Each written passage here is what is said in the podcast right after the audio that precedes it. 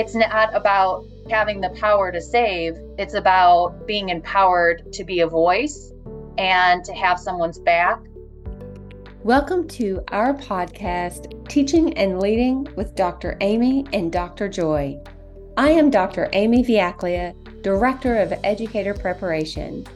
And I am Dr. Joy Patterson, Chief Diversity Officer. Our podcast addresses issues through the lens of diversity, equity, and inclusion, along with solutions for us to grow as educators. So join us on our journey to become better teachers and leaders. So let's get into it. Hi, Dr. Amy. Hello, Dr. Joy. How are you today? I am doing fabulous, and I am ready for this conversation. I'm ready to get started. I am too. We work with such amazing people, and I love having these conversations about people's backgrounds and their research, and with Dr. Candace Smith, how that research has informed where she is now as an assistant professor at Governors State University. So let's do it. Dr. Candace Smith, as I said, is an assistant professor who works alongside us. She has been serving in education for over 20 years. She began her educational career as a pre-kindergarten teacher, implementing a pilot program prior to moving to Chicago Public Schools. She taught third grade for CPS and then third and fifth grades for 10 years in Lansing, Illinois. For 3 years, she served as an assistant principal at another school in the same district. In 2018, Dr. Smith earned her EdD in Educational Leadership for Teaching and Learning from Lewis University. Dr. Smith most recently served as principal at Holy Family School in North Lawndale, and she also works with schools as an educational consultant. But what I'm most happy about is that she is one of our colleagues. So welcome to our podcast, Dr. Smith. Good afternoon. Oh, happy to see you, Dr. Smith, Dr. Candace. So I know today we're going to be talking about a topic that's really near and dear to you, is exploring anti-racist practices, which is very timely. And so we're going to get into that later. But before we get into that, let's talk more about you, because what Dr. Amy read, it was you have very diverse experience. Tell us more about your education journey and your scholarly work. Okay, well, it actually began long before I received that first position, and I volunteered at a school in Cabrini Green during my college years, and I think that was the first time I actually was presented the opportunity to eye open to the systemic oppression that happens in schools and the separation based in community and zip codes. So that was my first time really looking and experiencing, and that particular teacher at that school really taught me a lot. We had a lot of intense conversations about why schools in Chicago looked different, and led me to reading things like Jonathan Virgo's Savage Inequalities and really just delving into that work. And that's important because that laid the foundation. What's really important about that is that that's when my white saviorism kicked in that I didn't realize until later on in my career. And that's important because when doing this work, it's not about saving others, it's about working on yourself and having an impact around those around you and not taking power away from other individuals. So through college, I had this dream that I was going to work my way up in CPS, and I was going to change the entire system and become CEO, and everyone was going to have a fair chance. And I couldn't wait to just get in there. I had this whole plan laid out. I was going to save everyone. You know, I did my pre-K pilot at a center school, and then I received my first job offer at a CPS school on the Lower East Side and teaching third grade. And from the moment I was introduced, that was eye-opening. That took what I learned at those other experiences to a whole new level. The administrator there it was abusive relationship with the school, and I didn't understand why no one was doing anything about it. This also speaks to knowing the schools before you go, knowing the community, but also knowing the schools. I was not aware that prior to me coming, 22 teachers had left. So the third grade students I had already experienced, I believe it was 6 teachers by third grade. So that in itself was, this is an issue, this turnover rate, what's happening? Why aren't we having these discussions? And so I was there for a year, and I had planned to stay. I actually begged to be able to loop with my students because I thought that was really important for them to know their teacher and know they were staying. And I was turned down for that. And then a few of my colleagues really pushed for me while it was still early enough to move on, because it gets worse every year. And that in itself is depressing. So I did leave. And what's interesting is after I let my families know, I let the students know, and I went into a suburban school, and I thought it's going to be different here. And the problems were different, but the same.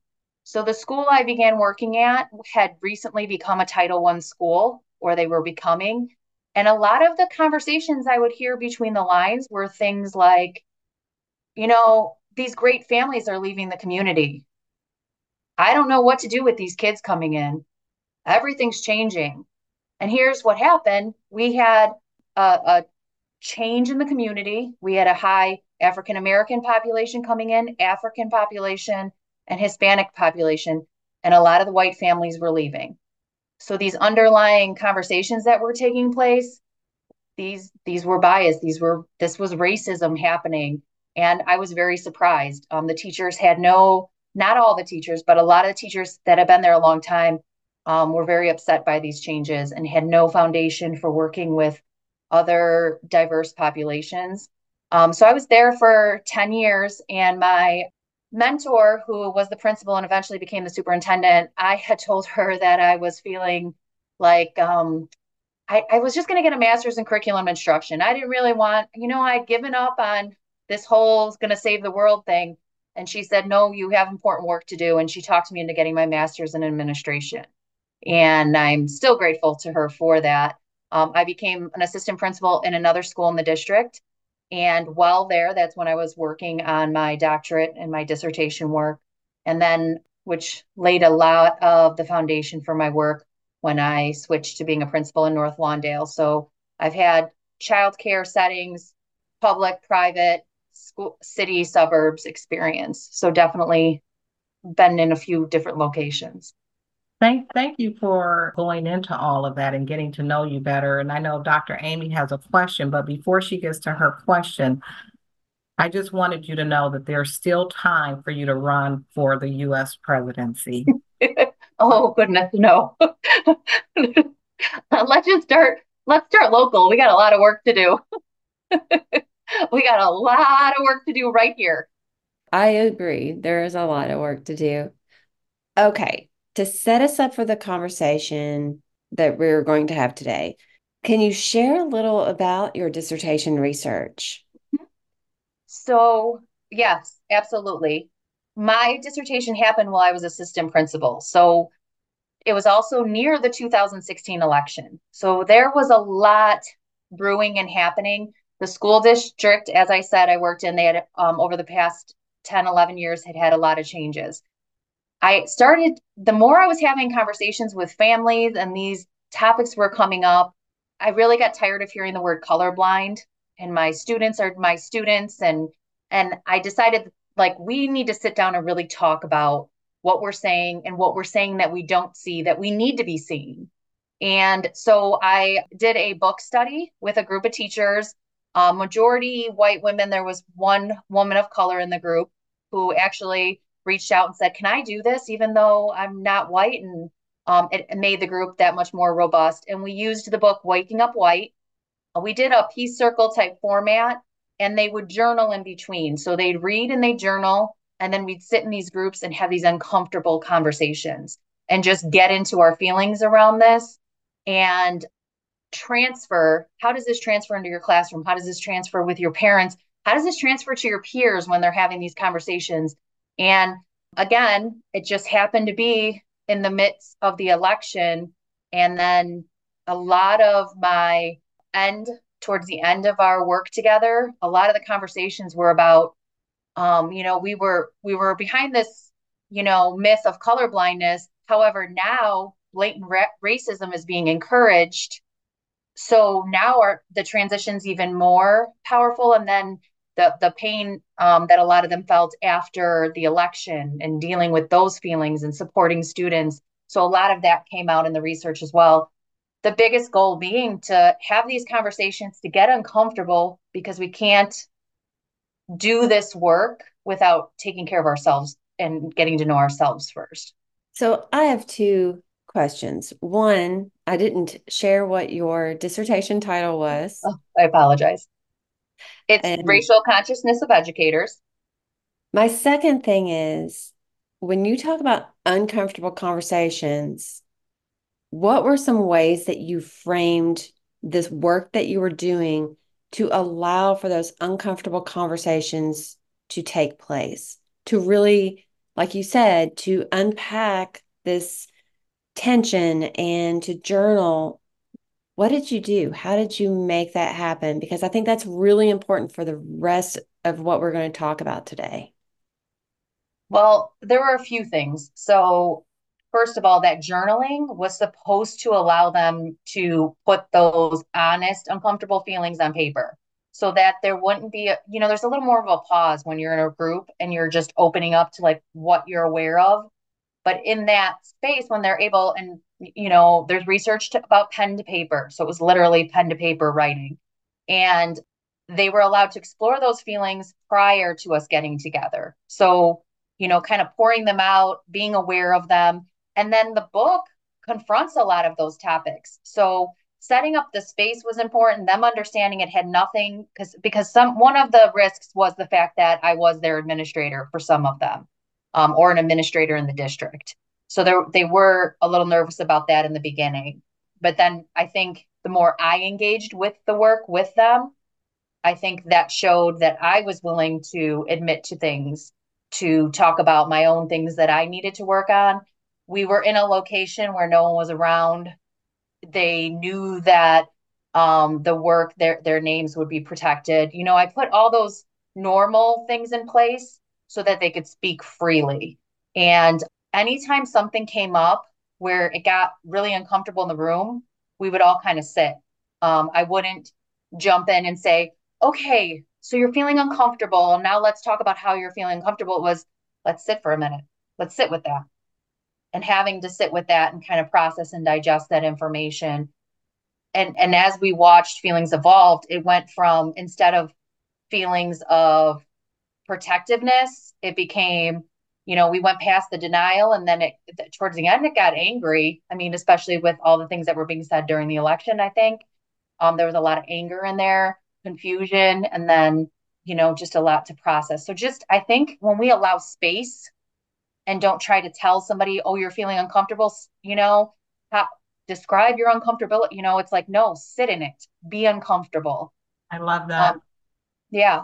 I really love that. I mean, this conversation is so timely for so many reasons. And this year we celebrated for the first time here at the university, National Day of Racial Healing, which set off a number of things. And now we're having this book discussion on the Little Book of Racial Healing, which you're also helping to facilitate. Through that process, I ran into a white middle-aged male professor, and who's part of the book discussion. And he said so many times he wanted to say something during the discussion, and he had to wrestle with himself. And he says, I'm a white man. I've been talking too much. I need to start listening. And so he said, and that was just today that he said that to me. And he said, I'm always willing, wanting to share and put my views out there. And he said, for the first time I listened, and he said, and I heard. And I think it's just so important, to have these courageous conversations and to be honest with ourselves. Illinois is one of the few states that have adopted this Racism-Free School Act. And actually, Governors State University, along with one other university, were the only two universities in Illinois that supported this. So this Racism-Free School Act requires now that every Illinois public school, P-12 school, adopt policy on race-related acts of hate, train their employees on how to recognize and report when this is going on, inform students and families about their rights. You know, so it's really trying to curb that because we're seeing the numbers increase so much around racial harassment. And what really was a tipping point for me is when, I don't know if you all know the name, I'm going to say her name, Antoinette Candia Bailey. This is the higher ed administrator who recently died by suicide after accusing the university leadership, I believe it was the president, of workplace mistreatment. So she was claiming racial harassment. And then she committed suicide. And so racial harassment is increasing and it's real. And I don't have a question here right now, but I'm wanting you and Amy to kind of react to this because in November 2021, a report found hate crimes in schools increased by 81%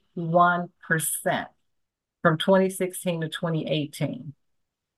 And 48% of these were racially identified. So it is estimated that 1.6 million students are targeted by hate speech in a single school year. Another study recorded that 5 racist incidents are endured by Black students every day. So it's not a question, but I want to hear your reaction to kind of what the state is doing and some of the figures that we're hearing. I saw a recent report that really extends that, and it was just jaw-dropping and scary that during the 5-year period between 2018 and 2022, schools were the 3rd highest group of hate crimes. But what is really even maybe more troubling and more difficult for me to wrap my head around is if we have children enacting hate crimes and maybe the adults in the building are guilty of these hate crimes, who is the model right for these behaviors? I cannot wrap my head around why. Anti-Black and African-American hate crimes were the highest, with 1,690 offenses that took place at schools over that 5-year period. Anti-Jewish hate crimes, anti-LGBTQ, and these are reported by the FBI in a huge database. They have to have a database to keep track of hate crimes, and that's really troubling to me.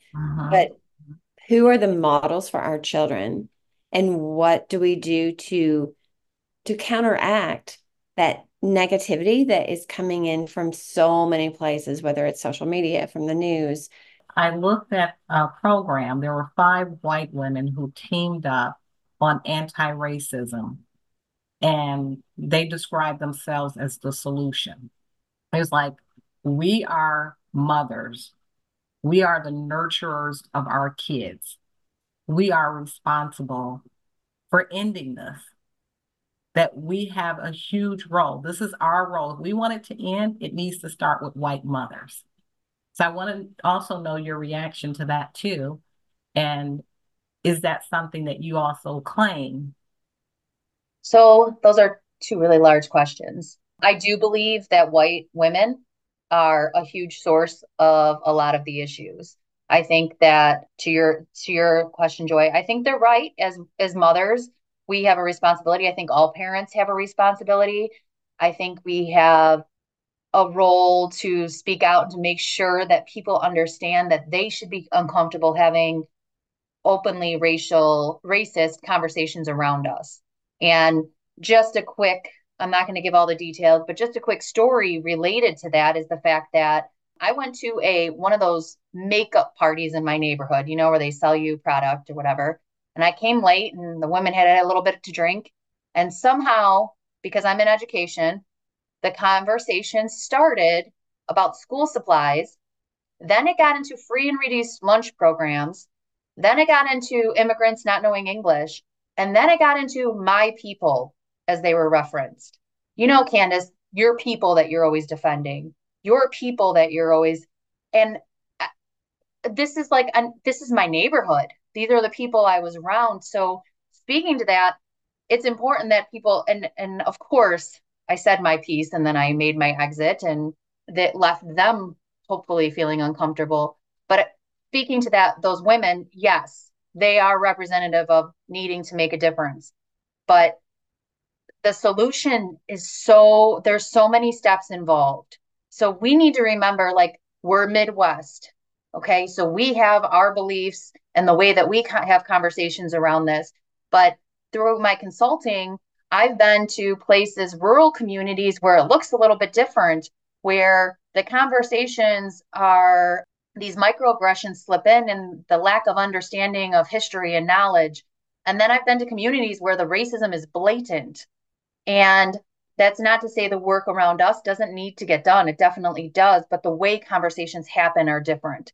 And I think one of the people I've read and follow and heard speaks to, you need to be having these conversations at the dinner table. You can go into public forums. You can go into all these places and say you're having these conversations and post your little posts. But if you're not having these conversations at the dinner table or at the big family dinner tables that they say not to get into politics, then you're not really invoking any change.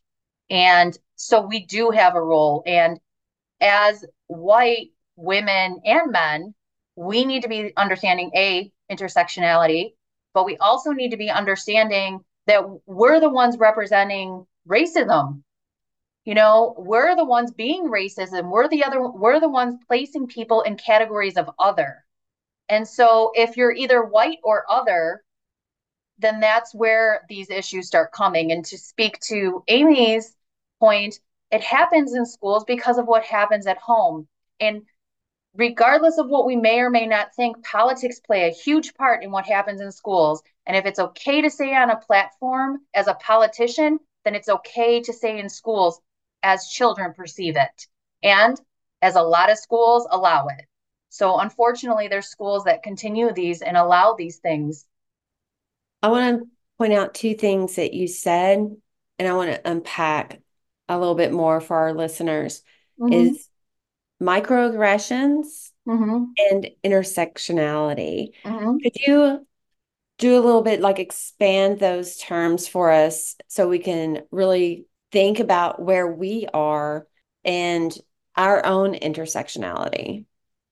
So microaggressions are those little things that have a big impact. So they're continually said, especially to people of color, like, oh, you have such good, your language is so good. You have such good vocabulary and enunciation. Or things like asking somebody where they're from just because they're not white. Or not being aware of, you know, certain continents having multiple locations. You know, I think recently there was, and I apologize for not having his name, he was Singaporean, and the Congress kept quizzing him about if he was part of the Chinese government. And he's like, no, I said I'm from Singapore. So even in Congress, we have people that are, you know, so it's those things that continually build up and beat a person down and talk about that othering. In terms of intersectionality, so this is where we say, oh, I want to fight for women, you know, like feminists, right? I'm a feminist, I speak to this, but I don't stand up for Black women, or I won't have conversations around the things happening in Palestine. So it's, you can't just be supportive of one group. It's a matter of being a part of all of these groups and the way they all cross in terms of the normalized expectations, especially we'll just focus on America. We are exploring anti-racism practices with Dr. Candace Smith, who is an assistant professor at Governors State University and is an expert on the topic of anti-racism. I do want to address the elephant in the room of what does a white girl who has a PhD know about acts of racism, and why is this topic of special interest to you?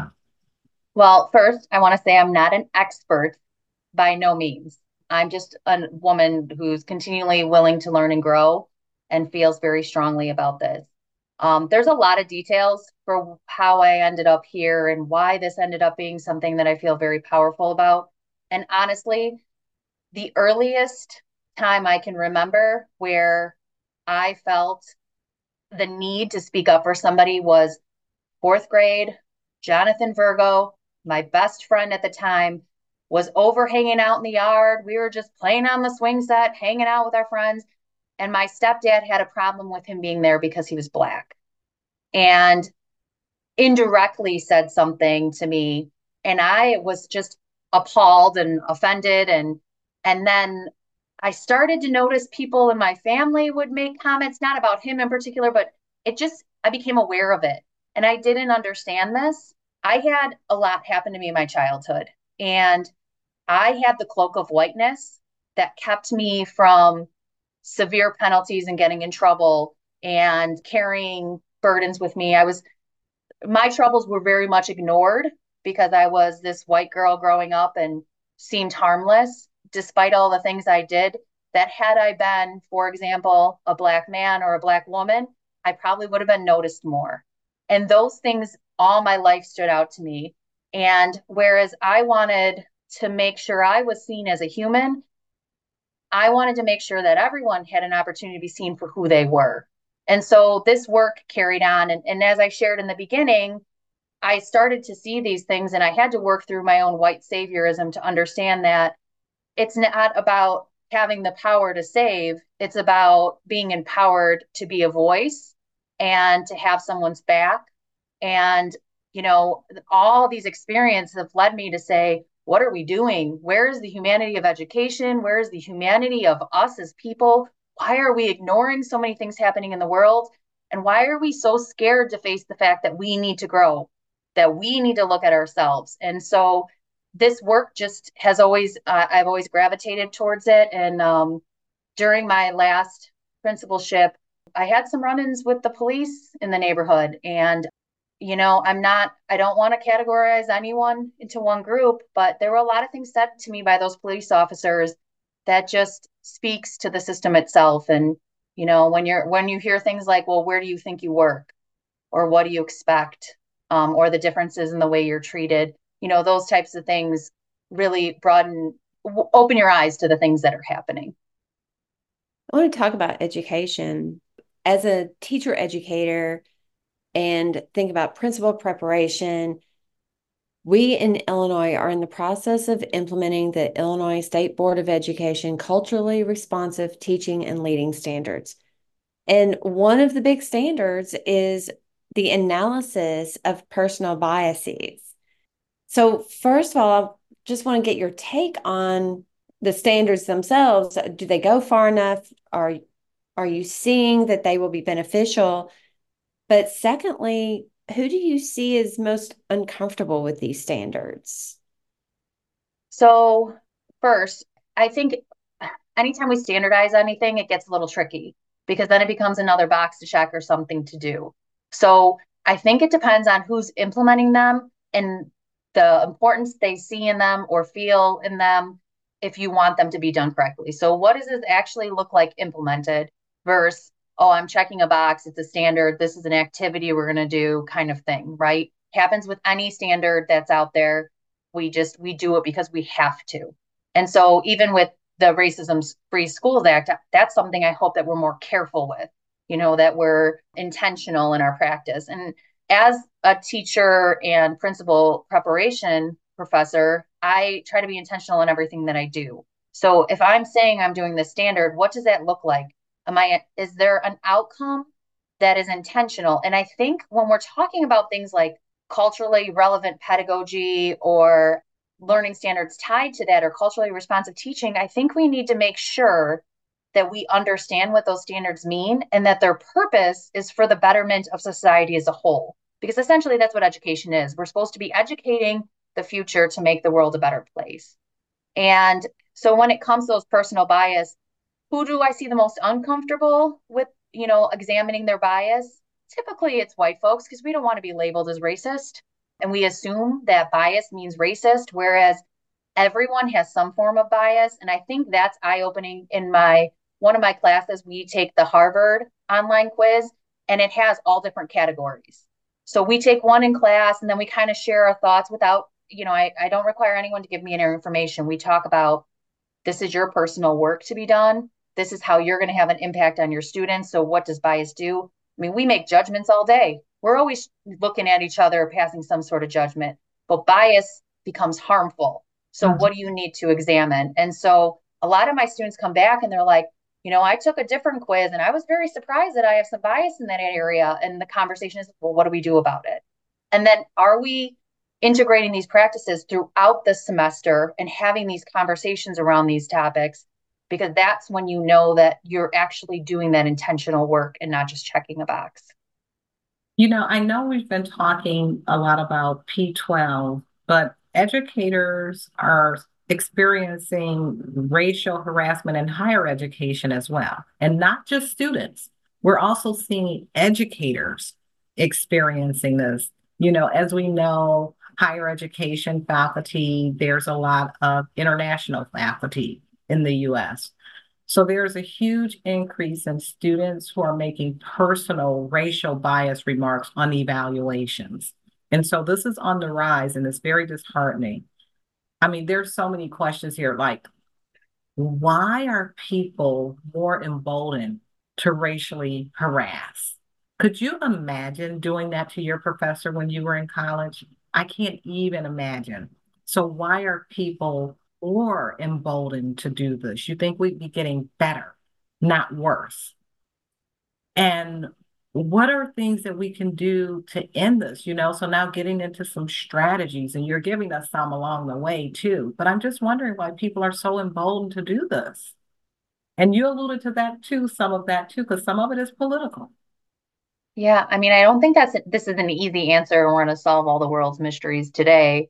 I do think, similar to social media or the internet, I think students assume that these evaluations are anonymous, which they are anonymous, but I mean that we, you know, that it's fine because no one will know. So I can say what I want to say, just like I would, you know, they talk about trolls on social media and that sort of thing.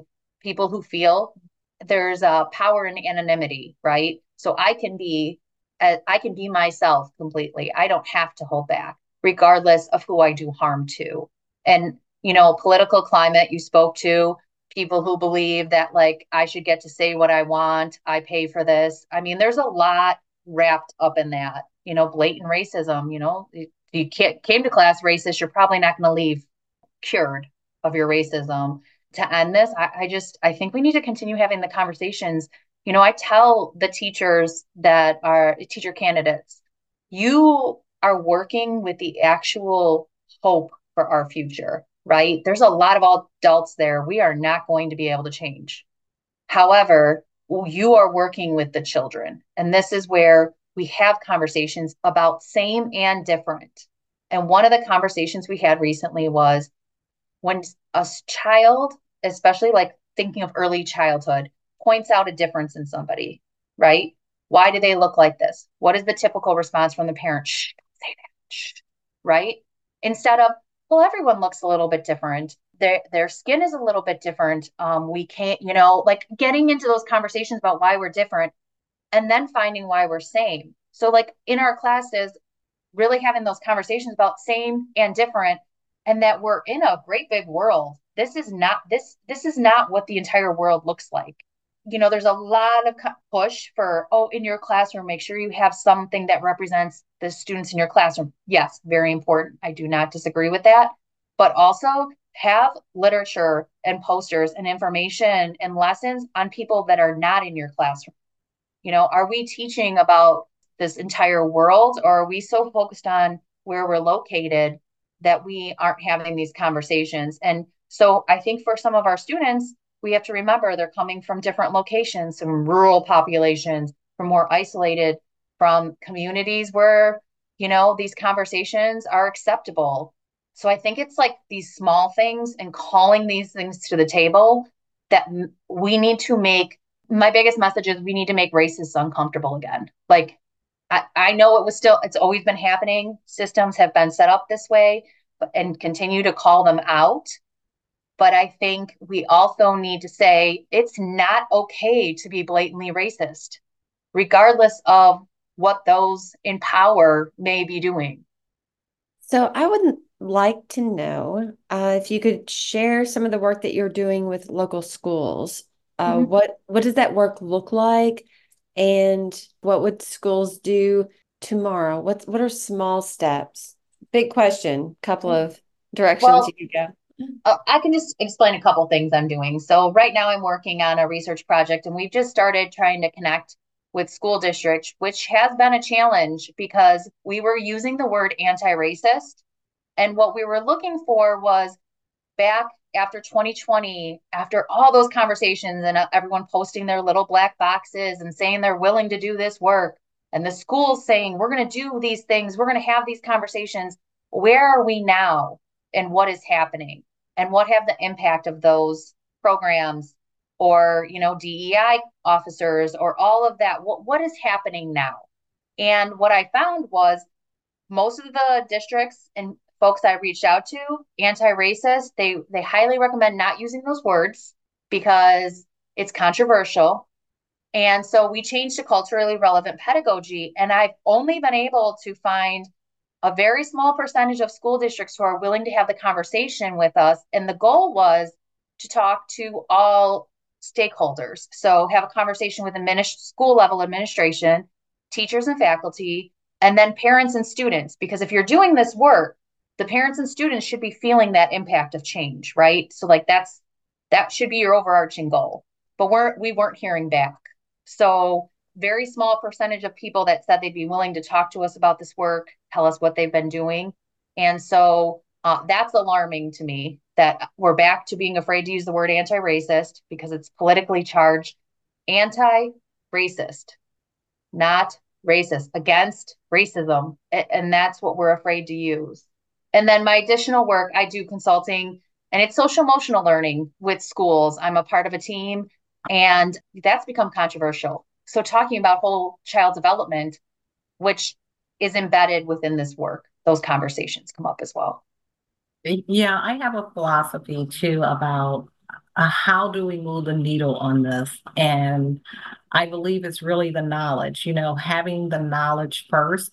That whole exposure to more cultures and learning about yourself, learning about other people, having these opportunities, like you said before, not to be that parent when a child said, oh, why does that kid look like that?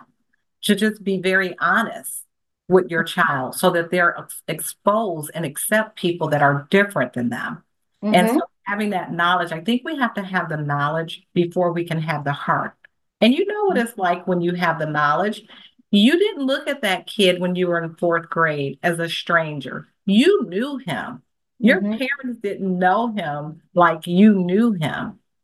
And so you had already developed a heart for him. And so we have to have that knowledge in order to develop a heart. And then we can do action. And so It starts with us with exposure to a lot of knowledge. So I do have a question about, or we could do something subliminal, you know, we could just have some.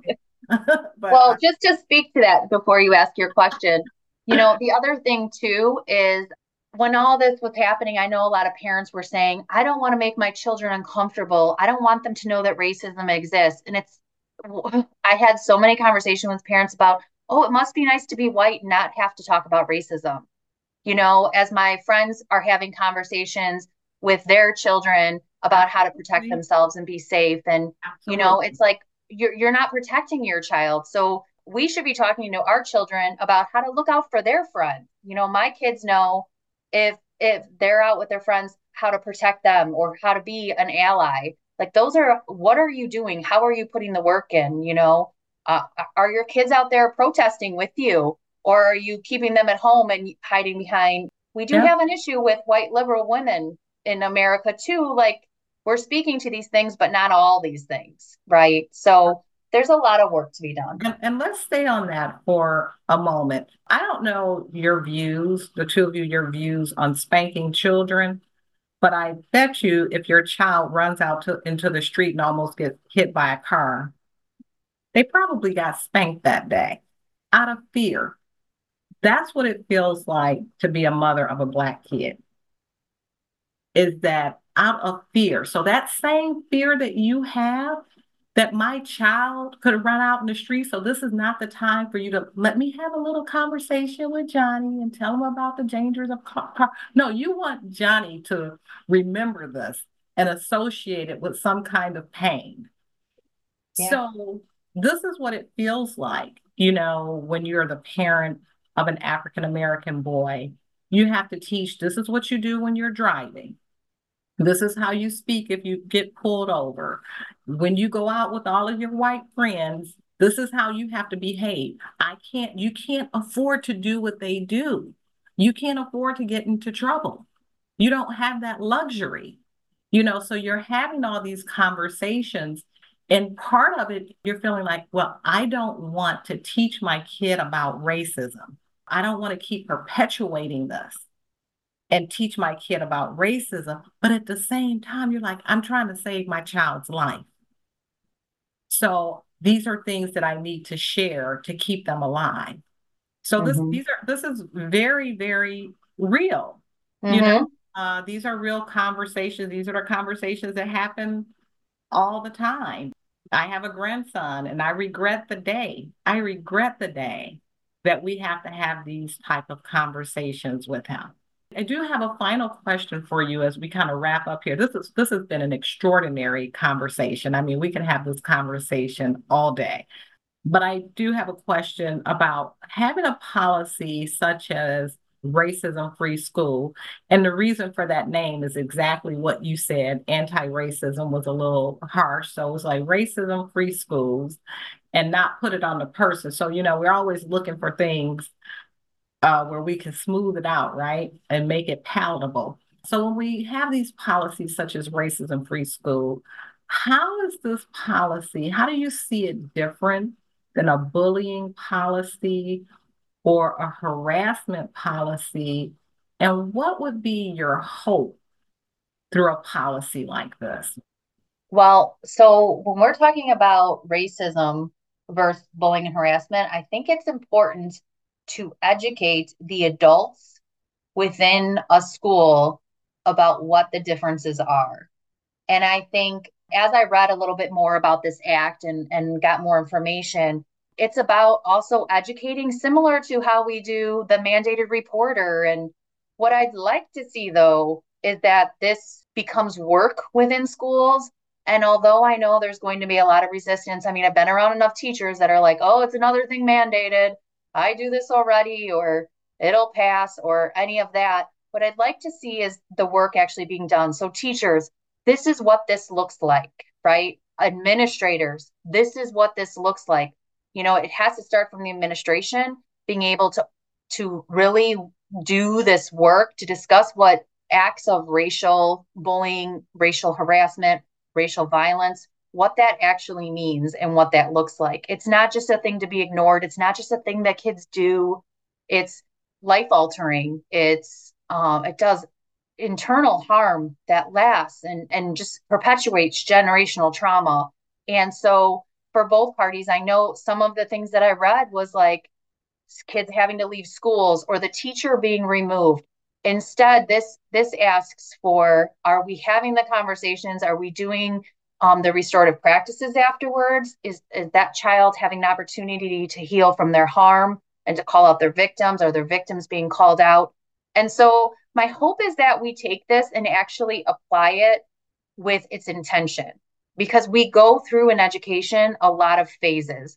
And I tell my students this all the time, the pendulum swings from one side to the other. So we had zero tolerance, then we had restorative practices that were used overused without consequences. And instead of being in the middle and saying, No, there's consequences. Restorative practices say they're supposed to be, you know, so finding that middle point in education. And I think this work is critical for us as a society.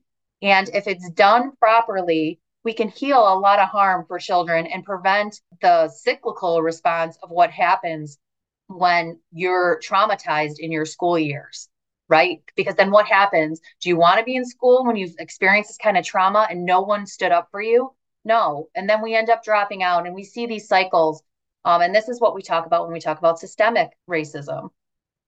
My hope is that we're able to do that. My fear is that when you have a policy, there's also consequences, that means someone's going to break that policy. And when they break that policy, then what happens to them? And what's the backlash, you know, when you imagine teachers getting in trouble for breaking the policy? So that has its consequences too. But yes, my hope is what it is. That I share what you hope, and that it pushes the needle forward, that we continue to get better, that we continue to wipe out racism. If we can wipe it out in schools, then we wipe it out in our nation. Absolutely. Wow. There's just so much to take away from this conversation. And I really hope our listeners tuned in and listened. There's a lot that can be taken into the classroom tomorrow. Yes. A lot to think about, a lot of conversations that administrators might consider having with their faculty and staff. Because when we look at a 5-year period of 1,690 offenses, those offenses have faces. Uh-huh. Both the offender and the one who was the victim. And if we can do something, but it starts with our conversations. Right. And it starts with knowledge and getting to know each other. And I just want to say one final thing before we go. And I'm just so happy that we had this conversation, just to give you a visual. On my way to work on Friday, I saw a young African-American male running to school. So I looked at my clock and I said, oh, he's late already, you know, and he still had about 3 more blocks to go. And I said, he was perspiring. He was running as fast as he could. He had a heavy book bag on his back. He's running on the shoulder of the street. And I thought to myself, when he gets to school, when he goes to his first period of class late, how will that professor treat him? Will you treat this child as you're late, get out of my classroom, go to the office? Or do you know this child? And do you know what this child had to do to even make it to your class? And I think we need to really get to know each other, get to know our students, because once we see them as people, once we see them as equal, we get rid of all this racism. That speaks to the whole community. You know, when are we going to get back to our schools being our communities, right? They're communities, our children and students and the families. Like, we spend a lot of time together in our schools. So when are we going to get back to the fact that it's a community and we need to work and think like a community? Uh-huh. So thank you so much, Dr. Candace Smith. Thank you. Have a good afternoon. Thank you for listening to Teaching and Leading with Dr. Amy and Dr. Joy. Visit our website at govst.edu/teaching-and-leading-podcast to see the show notes from this episode. We appreciate Governors State University's work behind the scenes to make publishing possible. Stay tuned for more episodes with Dr. Amy and Dr. Joy.